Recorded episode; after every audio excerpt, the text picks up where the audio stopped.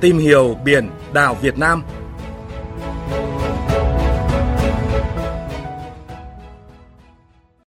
Thưa quý vị, thưa các bạn, rừng ngập mặn gồm một nhóm cây và bụi sống trong vùng bãi triều ven biển. Rừng ngập mặn là một hệ sinh thái vô cùng đa dạng, rất nhiều loài sinh vật sinh trưởng và phát triển tại đây. Trong số đó có những loài chỉ sinh sống ở rừng ngập mặn. Tại Việt Nam, có 29 tỉnh, thành phố có rừng và đất ngập mặn ven biển, chạy suốt từ Móng Cái, tỉnh Quảng Ninh đến Hà Tiên, tỉnh Kiên Giang. Rừng ngập mặn có thể bảo vệ đất và giảm xói lở bờ biển nhờ hệ thống lớn các thân, cành và rễ, đồng thời giúp tăng diện tích đất bằng cách giữ lại và kết dính phù sa. Tầm quan trọng của rừng ngập mặn đối với môi trường sinh thái đã được các nhà khoa học khẳng định từ lâu. Các nhà khoa học xác định rừng ngập mặn còn là người bảo vệ hành tinh, chống lại hậu quả thảm khốc của biến đổi khí hậu. Thế nhưng trước nhu cầu khai thác kinh tế đã khiến diện tích rừng ngập mặn suy giảm nghiêm trọng. Năm 1988, Vườn Quốc gia Xuân Thủy, xã Giao Xuân, huyện Giao Thủy, tỉnh Nam Định chính thức được quốc tế công nhận là khu Ramsar. Đây là bãi vùng triều cửa sông ven biển có diện tích rừng ngập mặn lớn, điển hình nhất cho hệ sinh thái ven biển khu vực đồng bằng sông Hồng. Bãi bồi cửa sông ven biển cũng là nơi cung cấp các nguồn hải sản quý như tôm, cua, cá, sò, vạng, rau câu và các loài khác. Những năm qua, để bảo vệ tài nguyên thiên nhiên đa dạng, địa phương đã tiến hành đồng thời nhiều hoạt động bảo tồn và phát triển như thường xuyên làm công tác tuần tra bảo vệ rừng, tổ chức các buổi tuyên truyền nhằm nâng cao nhận thức cho người dân địa phương về công tác bảo tồn tài nguyên thiên nhiên, hệ thống rừng ngập mặn và các loài chim di trú hoang dã. Địa phương thường xuyên triển khai các dự án trồng rừng ngập mặn.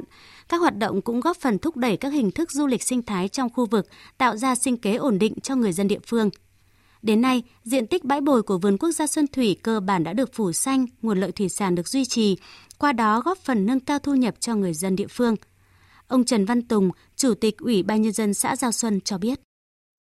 Về rừng ngập mặn, nhờ có lợi thế mà thiên nhiên ban tặng, thì công tác tuyên truyền với công tác quản lý của nhà nước tại địa phương cũng đã góp phần không nhỏ vào việc là nêu cao cái ý thức của người dân trong việc giữ gìn cảnh quan môi trường.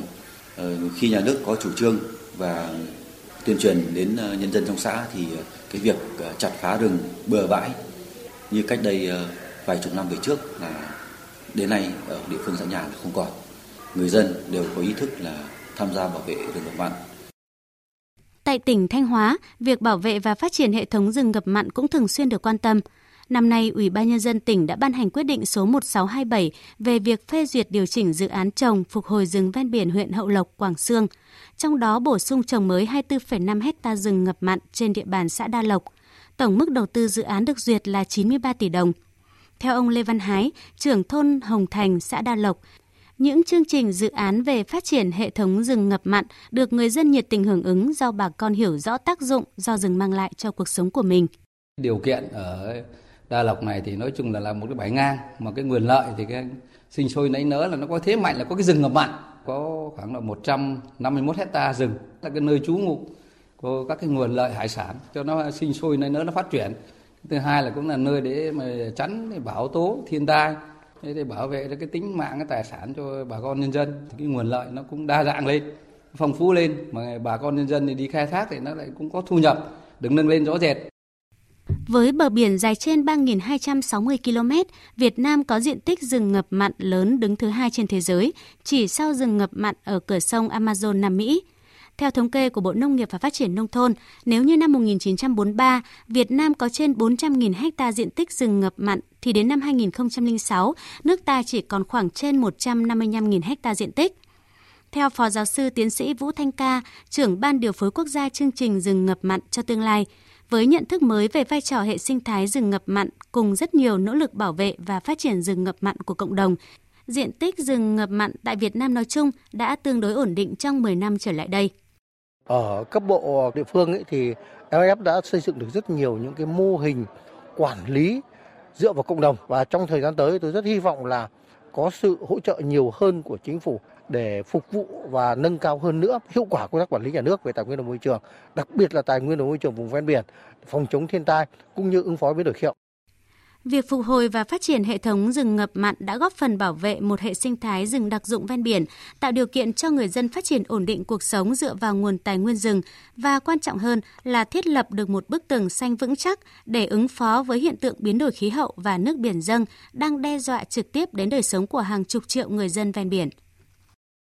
Vâng, thưa quý vị, thưa các bạn, việc khôi phục và phát triển rừng ngập mặn là vấn đề hết sức cấp thiết để bảo vệ môi trường ven biển bền vững. Các hoạt động nhằm tuyên truyền, vận động trồng và bảo vệ rừng sẽ giúp hồi sinh mạnh mẽ những cánh rừng ngập mặn, góp phần vào mục tiêu bảo vệ môi trường sống, bảo vệ hệ sinh thái và ứng phó biến đổi khí hậu, phát triển kinh tế xã hội bền vững. Các chuyên gia cũng khẳng định, chỉ khi người dân thấy rõ được những lợi ích của rừng ngập mặn, cùng chung tay thực hiện thì việc trồng và phát triển rừng ngập mặn mới có thể thành công. Điều này cũng được minh chứng rõ nét tại xã Đông Long, huyện Tiền Hải, tỉnh Thái Bình. Mời quý vị và các bạn cùng nghe kinh nghiệm của ông Đặng Văn Nhỡ, tổ trưởng tổ bảo vệ rừng ngập mặn Đông Long về việc trồng mới và bảo vệ rừng ngập mặn tại địa phương. Thưa ông, là một người trực tiếp trồng, chăm sóc và bảo vệ rừng ngập mặn tại địa phương thì chắc hẳn là ông sẽ hiểu rõ hơn ai hết về lợi ích của hệ thống rừng ngập mặn này.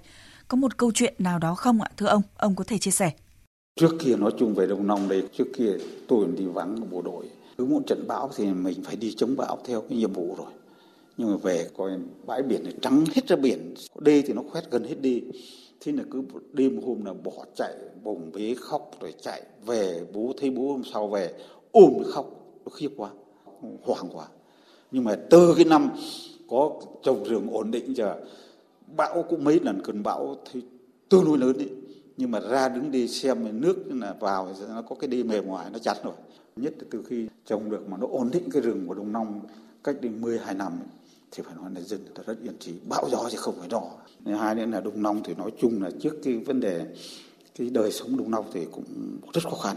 Nhưng mà từ khi mà được cái rừng nó phát triển đến giờ, nhưng mà đến bây giờ là cái thủy hải sản nó nhập vào cái diện tích rừng này nên là bà con mưu sinh đi bắt, ngày thì đi bắt cáy, vô cáy ở trên cây, ngày thì là đi đánh lưới, đêm thì đi soi.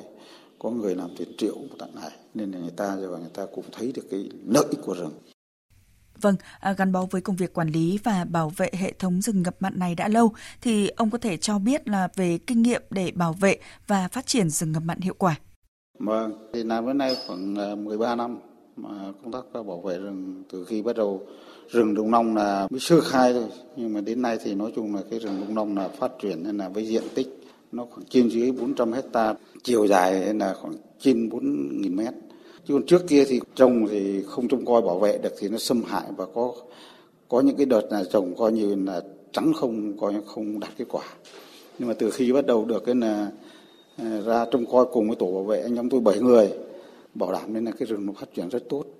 Thì Đông Long đến nay là nói diện tích rừng đất, rừng ven biển là khép kín, có 7 anh em thì phân công từng người từng khu vực để là giám sát bảo vệ là cho nó được an toàn, không để xâm hại rừng. Vâng, theo ông thì tỷ lệ thành công trong việc trồng mới cây trong rừng ngập mặn đã là rất lớn rồi. Vậy thì ông có thể chia sẻ thêm về bí quyết thành công này.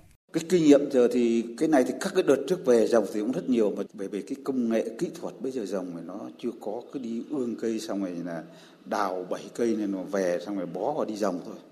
Nhưng mà tôi nhớ là cách đây khoảng 8 năm gì đó, ngay trước là bãi trống hết của ra biển, nhìn hết ra biển.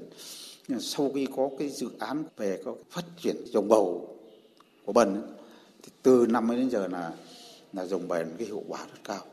Thì nó do nguyên nhân là một cái lực lượng rồng, thì cũng nói đây bảo nói ấy, nhưng mà cái lực lượng rồng ấy thì trước thì cũng huy động một số cái lượng bà con ra thì cứ ra chấm công ăn điểm thôi. Thế rồi thì là bầu thì có khi rũ ấy xong rồi là cứ miễn là có cây ra rồng đủ ngôi đủ thứ thôi. Nhưng mà nếu vừa rồi thì cũng là có trên các anh về các anh làm việc, các anh xét thấy nó không phù hợp thì giao cho các cái lượng người ta có kinh nghiệm, người ta có chuyên môn, chuyên trách, người ta có ý thức, mà nó cứ mức độ tỷ lệ người nó ở trong cái phạm vi quản lý được. Thế thì trồng là bầu là có bầu, chứ không phải trồng bầu rồi mang tiếng bầu chỉ cây không, nên là cái tỷ lệ nó đạt tương đối cao. Vâng, xin trân trọng cảm ơn ông Đặng Văn Nhỡ, tổ trưởng tổ bảo vệ rừng ngập mặn Đông Long, huyện Tiền Hải, tỉnh Thái Bình về cuộc trao đổi vừa rồi. Chuyên mục do Ban Tuyên giáo Trung ương chỉ đạo và phối hợp thực hiện.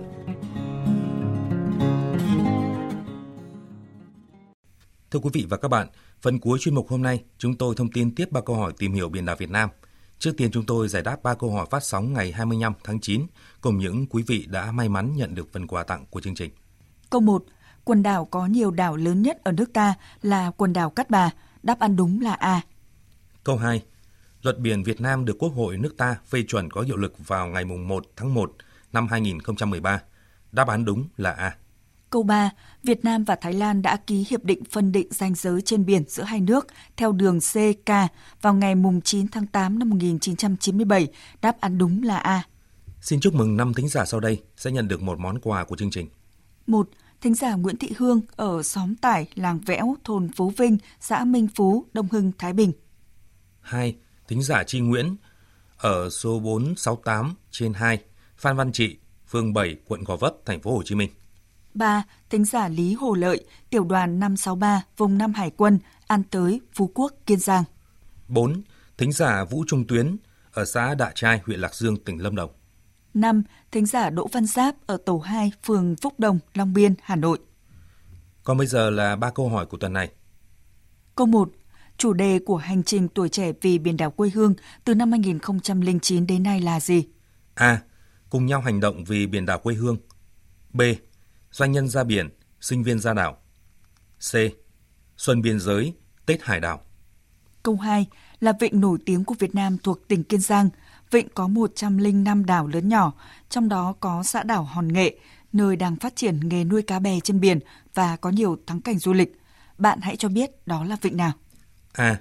Vịnh Xuân Đài. B. Vịnh Vĩnh Hy. C. Vịnh Hà Tiên. Câu 3. Theo phủ biên tạp lục của nhà bác học Lê Quý Đôn biên soạn năm 1776, chép rõ đảo Đại Trường Sa thuộc địa phương nào của nước ta? A. Phủ Thừa Thiên. B. Phủ Quảng Ngãi. C. Phủ Quảng Nam. Vừa rồi là 3 câu hỏi tìm hiểu biển đảo Việt Nam của tuần này.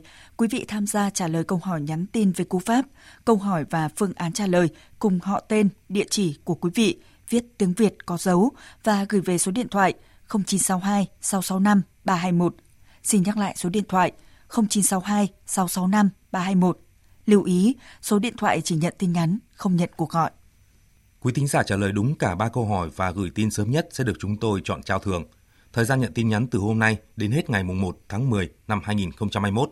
Người trúng giải của tuần sẽ được chúng tôi công bố trong chuyên mục Tìm hiểu biển đảo Việt Nam thứ 7 ngày 2 tháng 10.